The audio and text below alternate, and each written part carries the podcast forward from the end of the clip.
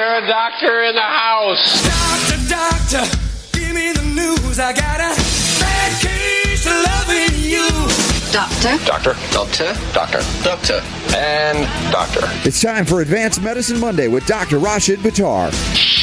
I'm a doctor, not a bricklayer. I'm a doctor, not a mechanic. I'm a doctor, not a coal miner.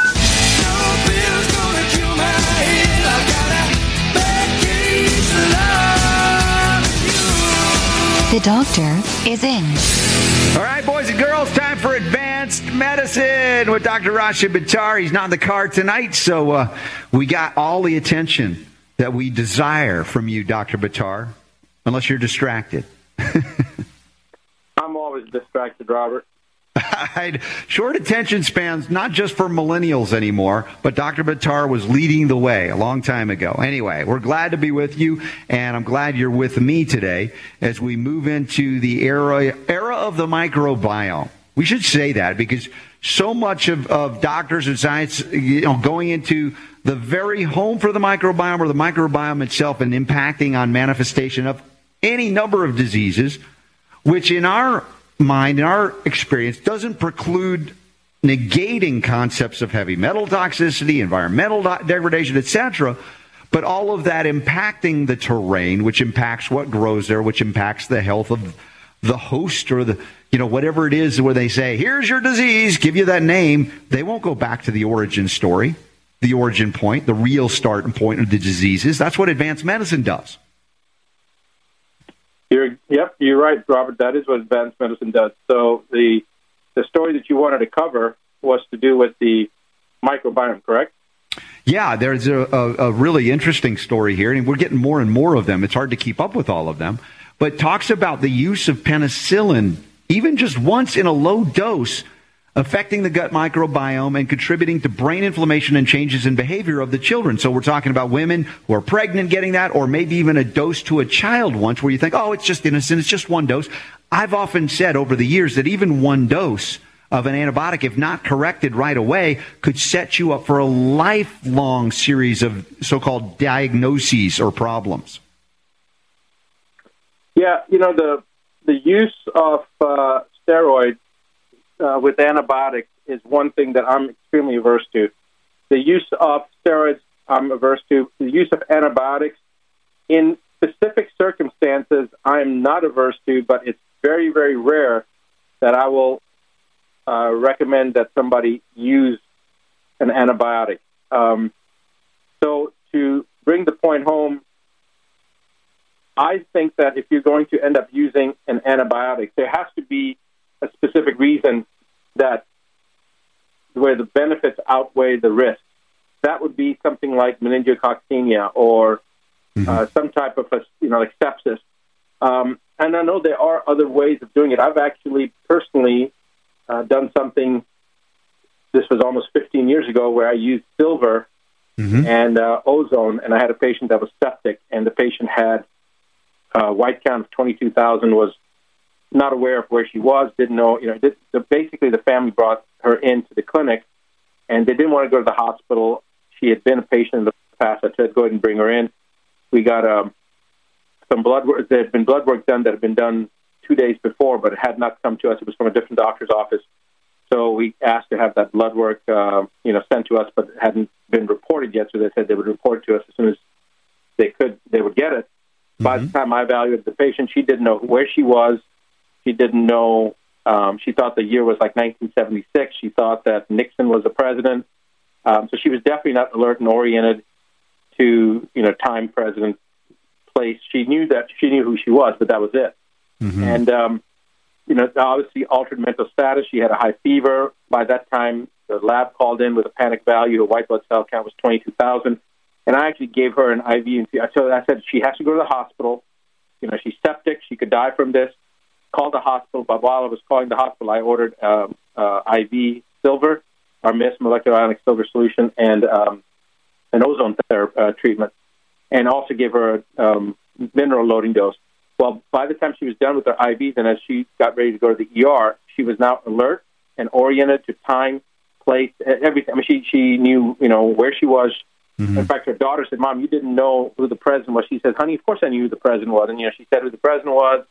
Um, she, she she needed everything, and she got to the hospital and they did repeated the white count, and I think a white count was like seventeen thousand. So it was still up there, but you know that was just from what we did. But not Sure. you can't always get that type of uh, intervention um, unless you have access to uh, Yeah. physicians with those type of modalities available. So I'm I think that antibiotics have a place, but I think Mm-hmm. it's very very. I mean, the, the way we use antibiotics, like they're M and M's. Yeah. I mean, No. ear It- it- infections. Dr. Buttar, based on you know that one experience, I mean that would in a normal scientific inquiry scenario, you'd be going, "Wow, that is so intriguing. Let's conduct a study." Right? Somebody would propose it, get a research grant, do it, but of course, it wouldn't result in a patented pharmaceutical petrochemical drug. So again, who's going to invest in that? To find out that indeed we have found a way, even in the most severe circumstances, where we could use, just for those examples that you've mentioned, silver and ozone. And I've talked about silver and oxygen having a great ability to work well with one another. And they also both have an opportunity and, and, and, and properties that neutralize these so called bacterial infections. So that we could, if really medicine was invested in real science and inquiry, it would ask questions that might not come out with profitable answers to the pharmaceutical industrial complex. But again, advanced medicine is different because it's not beholden to those you know conflicts of interest. It's really trying to say, hey, what's most important here is healing. How do we facilitate the wellness, the recovery of the patient that comes to us for help? And we could validate this. And there are, as you know, physicians utilizing these things. We talk off label all the time, but in a way that is non toxic, actually helping them, that should be investigated. And that we could make moves beyond the trap that is antibiotics for everything. Like you said, the M&M version. Yeah, I mean, the, the indiscriminate use of antibiotics is a massive problem in our society. It has promoted to promoted uh, drug resistance. Uh, you know, basically bacteria that are resistant to the type of uh, interventions that we have. Uh, obviously, methyl methyl resistant staph aureus is a perfect example of that. Um, it's promoted other types of uh, drug resistance as well. And then when you really need a big gun, you don't have it because everything's mutated and adapted to whatever we're using right now, and that creates a problem. So I, there've been ER journals uh, 20 years ago that were talking about how 75 to 80 percent of everything that presents in the emergency room, uh, you know, from the, like the rhinitis, the runny noses, and the upper respiratory infections and the colds, most doctors, most ER doctors are prescribing um, the use of uh, antibiotics, and these are viral conditions. And Right, the right. problem is if you use if you use an antibiotic for a viral condition, then not only are you then you're seriously throwing off the balance, you're throwing off the microbiome because now you've got a viral infection. The bacteria helps to um, helps to basically balance Right. the virus, so it doesn't make it the virus become as virulent. And now you're suppressing the bacteria, and then that causes opportunistic uh, other infections like the, the Right. yeast issues to rise up. It, it causes the original issue. Um, the bacteria gets suppressed. The good bacteria gets suppressed. Then allows the virus to become more virulent, and then allows for other non-beneficial pathogenic type bacteria to sprout up. So it creates a it's mass havoc. And so Oh, yeah. for the vast majority, 90%, 95%, maybe even 98% of all infections that are treated with antibiotics, they should not be. may not have needed it at all. Yeah. Dr. Buttar, let me throw this throw this out at you uh, because as, as I think about the re, you know people say, well, I know it was viral, but when I got the antibiotic, I felt so much better. Now I posit that the microflora that's still there, the bacterial species that are still there, the symptoms that you get in infection are not necessarily because of the bacteria, because in many cases, as you point out, some of these bacteria are known to battle, do battle with those that you call pathogenic bacteria. That it completely suppresses the immune response. And of course, without the immune response, you don't have the symptoms. The symptoms are what they call the disease, but the symptoms are actually the body working its, you know what, off to get over whatever the insult or assault actually is. Yeah, uh, th- this is um, this is something that I think we could really talk a lot about, Robert, because the first thing is sometimes people get better and it's the placebo effect, right? So you get a pill, and the thought process that the individual goes through is, oh, I've gotten some type of treatment, and now I'm going to get better. And of course, in their mind, they are getting better because they're getting some kind of treatment. It doesn't matter that there may nothing be nothing in there except for maybe you know uh, a sugar pill or just the saline, whatever whatever it's in there. There's nothing that's quote benefiting their their infection. But the placebo effect is something that's extremely powerful. I've used it many times uh, in patients uh, when I was in the ER. I used it actually when I was in a general surgery resident. And you and I have talked about some of those stories. I think placebo is something that we in medicine should be harnessing more of because there is a tremendous benefit. We know that a placebo does not cause any harm. That's the that's the first part. And the second part, if the if the placebo works, and you know wh- where does the placebo get its power from? The placebo gets its power from because of belief system. So if we believe that something's getting better and we can induce that without causing any type of harm, then we should be utilizing it. That's a side note. Next Mhm. is that the, the placebo effect is probably giving them enough of a benefit that it uh, creates a cascade of events. So the person feels better, it increases your testosterone, your endorphins, all, you know, all these different good feeling hormones. You finally feel resolution. There's less stress. Adrenals aren't firing as much. You've kind of got the body kind of pauses. It's like the sigh of relief. I've got some treatment going on. And then the body starts to get into that mode of healing anyway, because the body is a self programmed healing, you know, a machine. We know that, right? That's why we said the power to heal is yours, because it truly is there, uh, everybody's. That's that's our inherent power that God gave us. so, so the first is the placebo. Second is the belief system. Third is just getting a pause, getting that relaxation, getting that, getting that um, um, adrenal burst to kind of just kind of come down a little bit. Right. And then when you add those things in, a person's getting uh, a tremendous benefit from there. The other aspect is that sometimes the back when you take that antibiotic and a person says, "Hey, I, feel like I'm getting better," what what's actually happening is that they're creating a cascade of events where the bacterial counts, whatever bacterial counts that they've got, you know, this mucus and the uh, uh, this whole this whole cascade that basically erupts. That when when they take the, the antibiotic, they never take the antibiotic by itself. It's always a decongestant or an antihistamine, or they're taking Tylenol. So there's an associated benefit of bringing the temperature down. Not that that's a Yeah. beneficial thing, but the person feels No, they feel better. That, that was my point. We're up on a break, Dr. Buttar. Hold on there. Also, they talked about increasing levels of aggression in the offspring of parent moms, in particular, who were on antibiotics during pregnancy, among other inflammatory cascades. We'll be right back. The Robert Scott Bell Show. In all my years of radio, I've never seen anything like this. The Robert Scott Bell Show.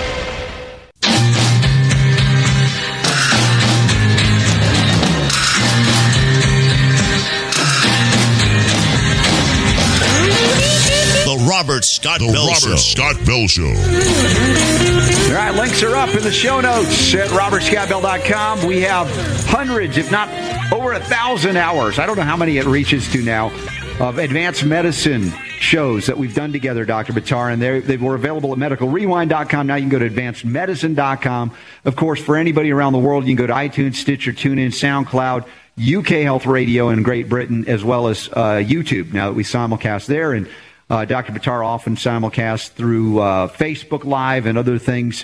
Is there any other uh, method that you're uh, videotaping out to the world that we need to let let them know about if they want to catch it later?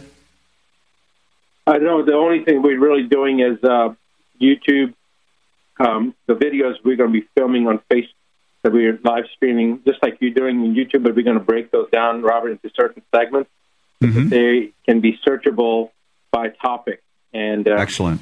they're- we've started working on that now. So that's not quite ready to go yet, but it, it will start soon. But as far as live stream, it's only going to be a Facebook right now. All right, very good. Well, there's an article here, and even in the new media, what we call alternative media or media 2.0, you got to wonder about the headlines. They're sensational. People want to drive you. There's clickbait.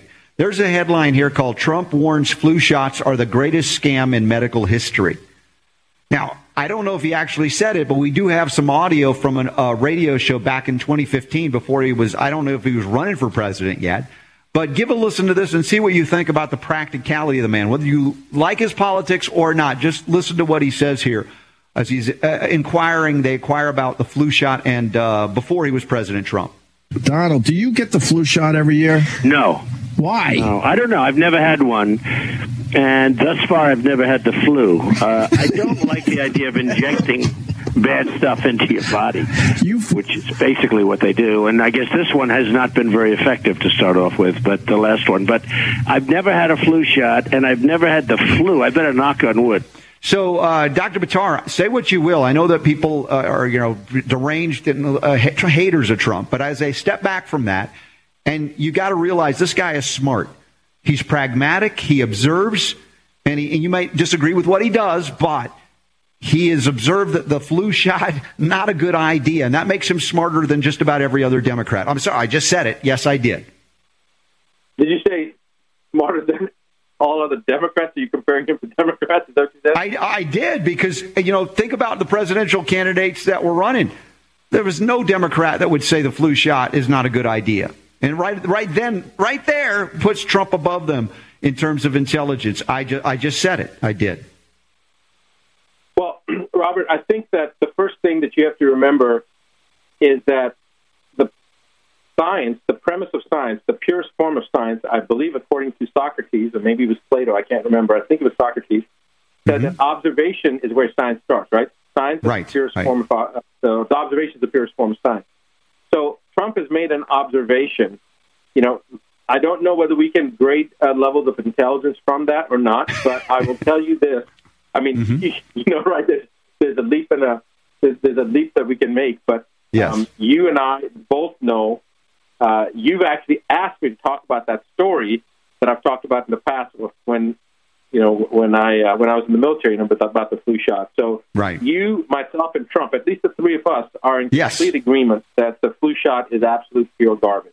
Right, And, right, um, and, and the interview continued. Let's give a listen before the break here, where it went from here. Where's some water? How, how is it that you've never had the flu with all the business you've done over the years? You're always shaking hands. That's I how know, you get I, sick. I am. I am shaking hands, and I just don't understand it myself. But I, I have friends that religiously get the flu shot, and then they get the flu. You know that helps my thinking because I say, "Why am I doing this?" And then I've seen a lot of reports that the last flu shot is virtually totally ineffective. There you go. Observation. You know, he's more scientific than the Democrats who will scream and yell, oh, he's an anti vaxxer. Get your flu shot. Don't pay any attention to what he said there, Dr. Buttar. Robert, sometimes you're so funny because you, you're making this into a Republican and Democrat issue, and I, you know, I mean, that is amusing to me.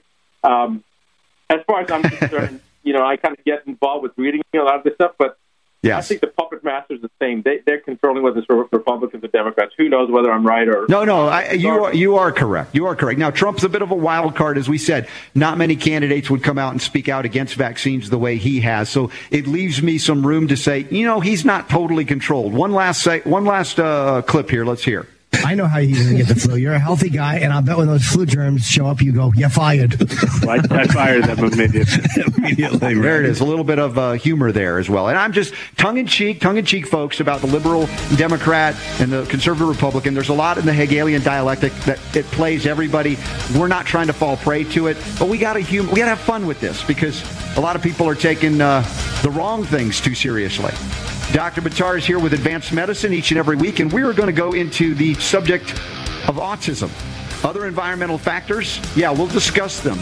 Go to robertscottbell.com, also advancedmedicine.com, become part of the IADFW. We'll tell you how. What kind of radio show is this? The Robert Scott Bell Show.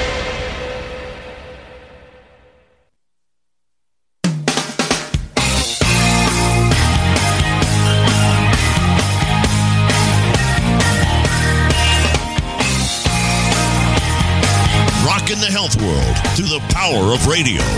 It's the Robert Scott Bell Show.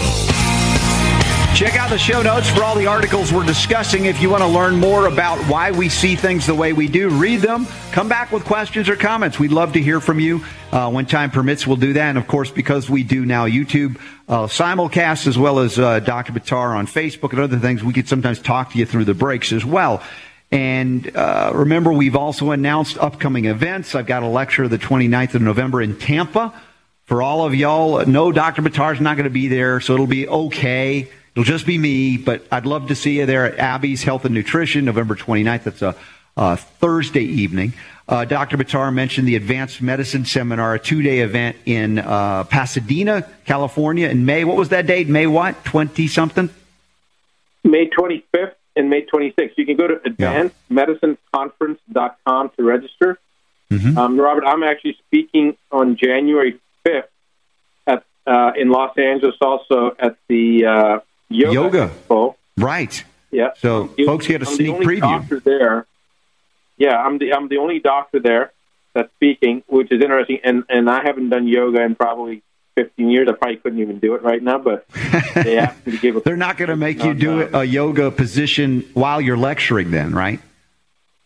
Uh, hopefully not, but I may have to start practicing right now. Just so Yeah. I can maybe maybe hold a position for. Get a little flexible just in case they call you out. Like, that's not a yoga guy. Listen, the message you're delivering is, is certainly in line with those that want to be healthier, well, and empowered. And I think that's the basis for that yoga expo. So that'll be cool. So get a sneak preview. Go see Dr. Buttar there. And Super Don will make sure those links go out uh, in the show notes as well as uh, through social media. Now, uh, moving into the next phase of discussion here, we come back to that autism topic. And, then, you know, of course, those of you longtime listeners know Dr. Buttar's story with his son, written about also in the nine steps to keep the doctor away, international best-selling book, available even today in many languages. Now, there's more and more information coming out, even though they're often looking in the wrong place for what causes autism. It doesn't mean that by looking in the wrong place, they can't learn something, right? They find contributing factors, more uh, acknowledgement of the environment, the microbiome we talk about. This study, however, links the autism spectrum risk to mothers who had chronic respiratory ailments and inflammation during pregnancy. This almost kind of piggybacks off of that antibiotics during pregnancy, how it impacts negatively on the next generation, Dr. Buttar. Yeah, I completely agree with you. So, Robert, I have not reviewed that study. No surprise to you, I'm sure there. um, but but can you can you say that again? So that it's based upon inflammation. They, is that what you said? Yes, clinical trials have now shown an association between autism spectrum disorder and maternal immune activation. They call it, you know, this inflammation response during pregnancy, maybe an infection that happened. You know, they're not saying whether or not they used antibiotics in this, but I think, you know, regardless, they're saying that this immune response and this inflammatory cascade during pregnancy, they're showing an association with risk for autism in that baby. You know, it's amazing to me that they do all these studies and they look at all these correlations, but the most obvious one, it's like worrying about a thimble of water that's going to spill on your carpet when you've got a massive hole in your ceiling that's the size of the entire roof, and you've got a typhoon coming down on you. You know what I mean? It, it's it just defies logic. Why are you worried about? I mean, is there is there contribution that inflammatory cascade um, due to an immune response in a pregnant fe- a female that it has a fetus that she's carrying in utero that it could contribute to uh, a cascade of events that could then contribute to a neurological deficit? Absolutely, there's no doubt about it. Anything that happens to the mother can contribute to a neurological deficit uh, of a of a fetus. You know, there's no doubt about that. During, especially during that um, developmental stage of that, that nine months. You know, the second, tri- third trimesters are, are especially the third trimester is critical. Course, if the first and second trimesters things aren't done right, then you're going to have other issues where the the brain won't even start to begin begin to develop correctly. But my point is, why not talk about the poison that we know is the only poison that causes denudation of the neurofibrils? There's only one thing that causes that denudation of the neurofibrils, and that's mercury. And we're injecting that in there. Let's look at the CDC data that was released in the NHANES uh, study back in 2002 that showed that one out of six women of childbearing age in the United States is mercury toxic. And then the um, American Academy of Pediatrics put out the data that one out of six children being born in the United States has some type of a neurological deficit. There's a correlation between one in six and mothers and one in six children that have a, a neurological deficit. One in six mothers ha- uh, care, um, being mercury toxic. So my point is very simple. They're talking about this cascade. Is there a contribution based upon what they're talking about with this inflammatory cascade? I'm sure there probably is. But is it the problem that causes the autism? No, it's not. It's not. It, that inflammatory cascade on top of the mercury that's causing the denudation of the neurofibrils will mm-hmm. increase and exacerbate the condition. Yes. But is it the spark that caused the fire to burn down No. the forest? No. The answer is no. What we, no. what I bring up here in this study, like I said, we're pro science, and it's like fine that you learned this, and it's not that we're disputing the findings, but as you point out, you know, is your how much more is your risk to be injected with mercury and the resulting neurological damage that happens. You know, whether you had that exposure during pregnancy or not. Now, here's another story. This is all coming back to the law of the terrain.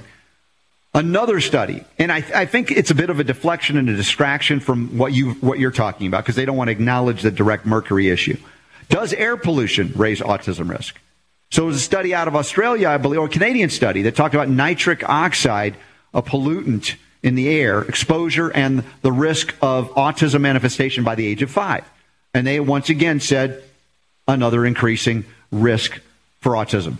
But it is, as you said, not the, the big hole in the roof that they apparently can't get funding to do because it would point to what?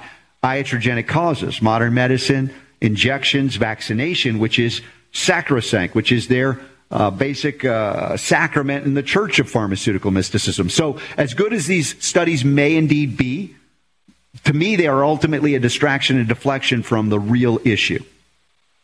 Well, you know, you talked about the air quality, and then of course they bring out the nitrous oxide aspect. Well, air quality is an issue, and it's not an issue because of the nitrous oxide. It's because of the mercury vapor from combustion of fossil fuels.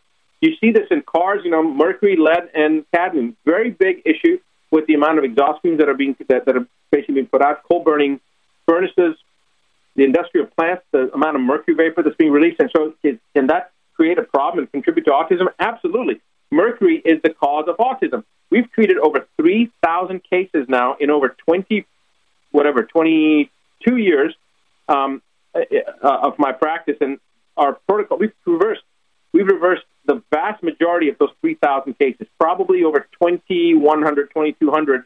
Uh, because as long as we get them before the age of seven, you know, we've almost got a 99%. I, I don't want to say 100% because I'm sure there's Mm-hmm. some that haven't, but 99% of the kids that we get before the age of seven, they're fine. And then between seven to you know 12 or 13, it's probably somewhere around 50, 60 percent of those kids today neurotypic. And then above that, it really goes down. But the point is, if we can get those kids beforehand, we have gotten we have gotten before they turn seven, we have gotten incredible results. And what have we done? We've just taken out the mercury. Yeah, we've done other things with the gut and this and that, but that's not the primary treatment. The primary treatment is get the mercury out and then rectify all the all the damage that the mercury caused, which includes their immune system because there's a suppre- immune suppression from the mercury. Get their uh, guts back in order because again, the mercury caused uh, suppression of the immune system, which then allows for opportunistic infections. All these different things, but the the meat and potatoes, the 99 percent, you know, effect that we've gotten is from removal of the mercury. It's not from nitrous oxide. It's not from decreasing the immune response or the inflammatory cascade or whatever else you want to say. It's just getting a known neurotoxic substance out of the body.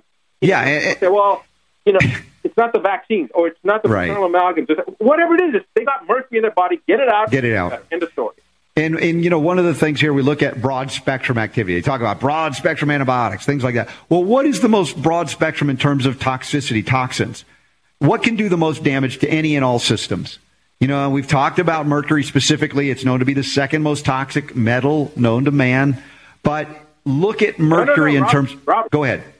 Robert, hold on, hold on. It's not the second most uh, damaging metal in the world. It's the second most toxic substance known to man. According I stand corrected. Yes, I said it improperly. But yeah, the, and, and so I'm, I'm trying to drive the point home that you brought out. Of course, you've seen it clinically time and again, and people still struggle seemingly with that. But I don't know why there's a struggle with it because if you look at the nitric oxide pollutants, other things that the antibiotics that have been used, yeah, all of them, they, they say, oh, yeah, it ticks up a percentage point of risk. We're not denying that. But what is the most potent in terms of toxins that have this dramatic, tremendous, devastating impact to the brain and nervous system and any other system in the body? You go, well, let's look at it. Mercury. How do you how do you not see that? Robert, even the material safety data sheet from Eli Lilly that came out in 1991, the same year, I believe it was the same year that the National Vaccine Initiative said they're going to stamp out childhood diseases. The material safety data sheet for Eli Lilly that produces thimerosal, ethyl mercury, as a preservative that's, that's used in vaccines, the material safety data sheet said that thimerosal was a known neurotoxic substance known to cause severe neurological deficits, including but not limited to, had a whole bunch of things, including mental retardation. and they're still using it. Yeah. This is from 27 years ago. Folks, yeah, there's dentistry as well. And this is why Dr. Samuel Hahnemann, as a physician of his day in the, the late 18th century, uh, early 19th century, said, you know what? I can't stomach what doctors are doing. I am going to find some other way. And he developed homeopathic medicine. And they called him crazy. What about the real quacks, the using quicksilver, right? Those are the dentists, those are the doctors. Mercury was medicine back then. How is it still medicine in 2018 or a part of any medicine in 2018? You're absolutely right, Robert. You know, this brings up something, Robert. I, I just start thinking about this. We've got a lot of footage from the Autism One conference. We've got a lot of interviews that we've done. We've got a lot of footage of Dr. Hooker. We've got our webinar that we, uh, you and I did because we didn't have enough time to do the workshop. And we, we decided not to release this information, but there's so much crucial information in there. I'm wondering how many people that are listening to us, if we made this available, if we got this, this all this footage, probably 15, 16, 17 hours of footage edited down, it will probably end up being about you know 14 hours, 13 hours. I have no idea how many hours it'll be. Yeah. If we made this a program to educate parents, to empower them with knowledge, how many people would be interested in that? Because if, if there's if there's enough interest in this, I'm going to get this thing done so people can at least have a resource to go to, and we'll put it in advanced so people can actually, you know, go there and get get the stuff so they can actually have something to look at and get empowered from.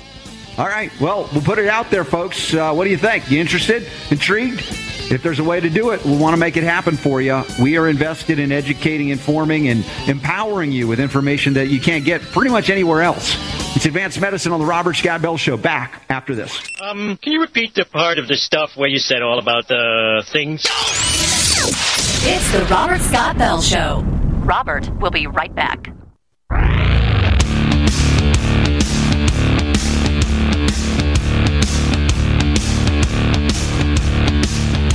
taking on bureaucrats and corporations that would stand in the way of health freedom. Here's Robert.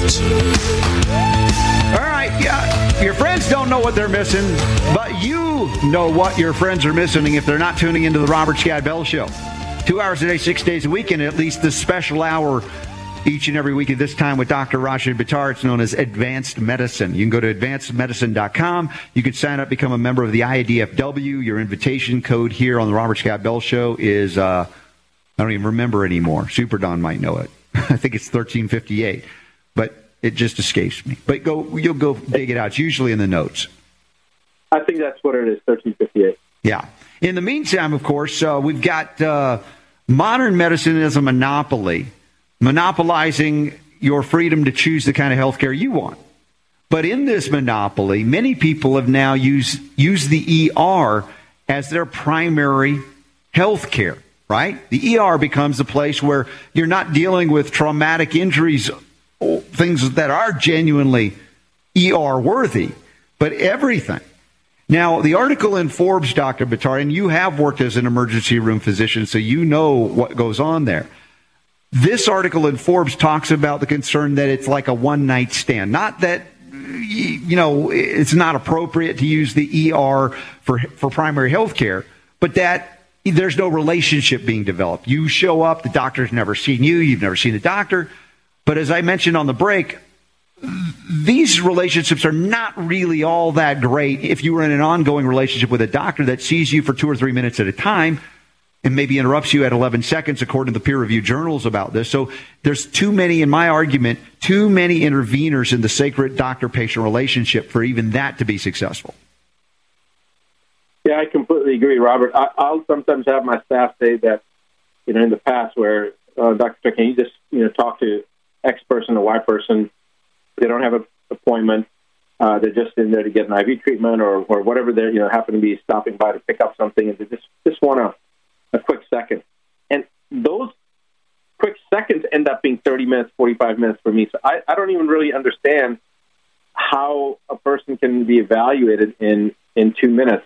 That's one reason for the development of the head map because Mm-hmm. it takes 45 minutes or so to get all these questions, you know, to get all the information that you really need to be able to give a, a, a reasonable interpretation of what these different things may mean, what, what the symptoms of the person is experiencing may mean. But the beauty of the head map is that it converts that subjective symptomatic based SF36 oriented type data into a numeric value that's now an objective value that you can now track to assess efficacy as well as to determine if the person's getting uh, efficacy of treatment, that is, as well as to track whether the person's getting better or worse. And that the collection of that data takes 35 to 45 minutes to do.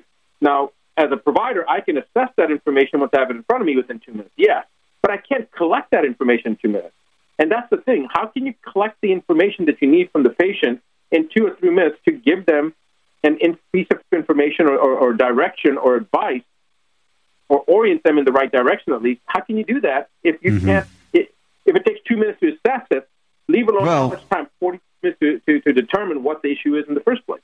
You know, if I may, I think that's the brilliance of the AHEAD map. We are not in a situation where we have enough advanced medicine kind of doctors out there.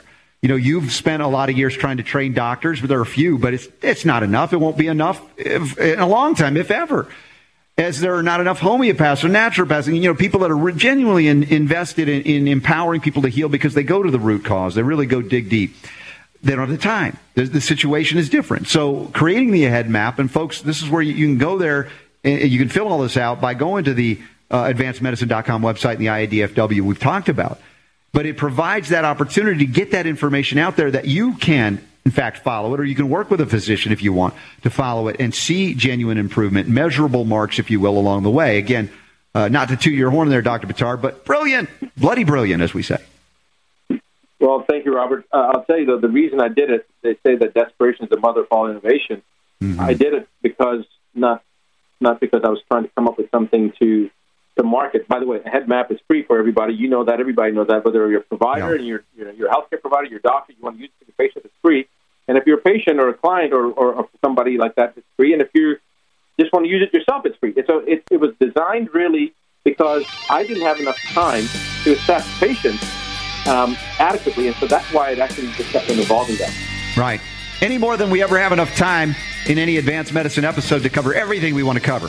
But we always keep them wanting more because there's always more to give, more to learn, more to teach. Dr. Buttar, my, my friend, my brother, thank you for being with me to do this each and every week. Tell them what they need to know because we got to go. I appreciate being here with you too, Robert. The power to heal is unequivocally yours. The Robert Scott The Bell Robert Show. Scott Bell Show.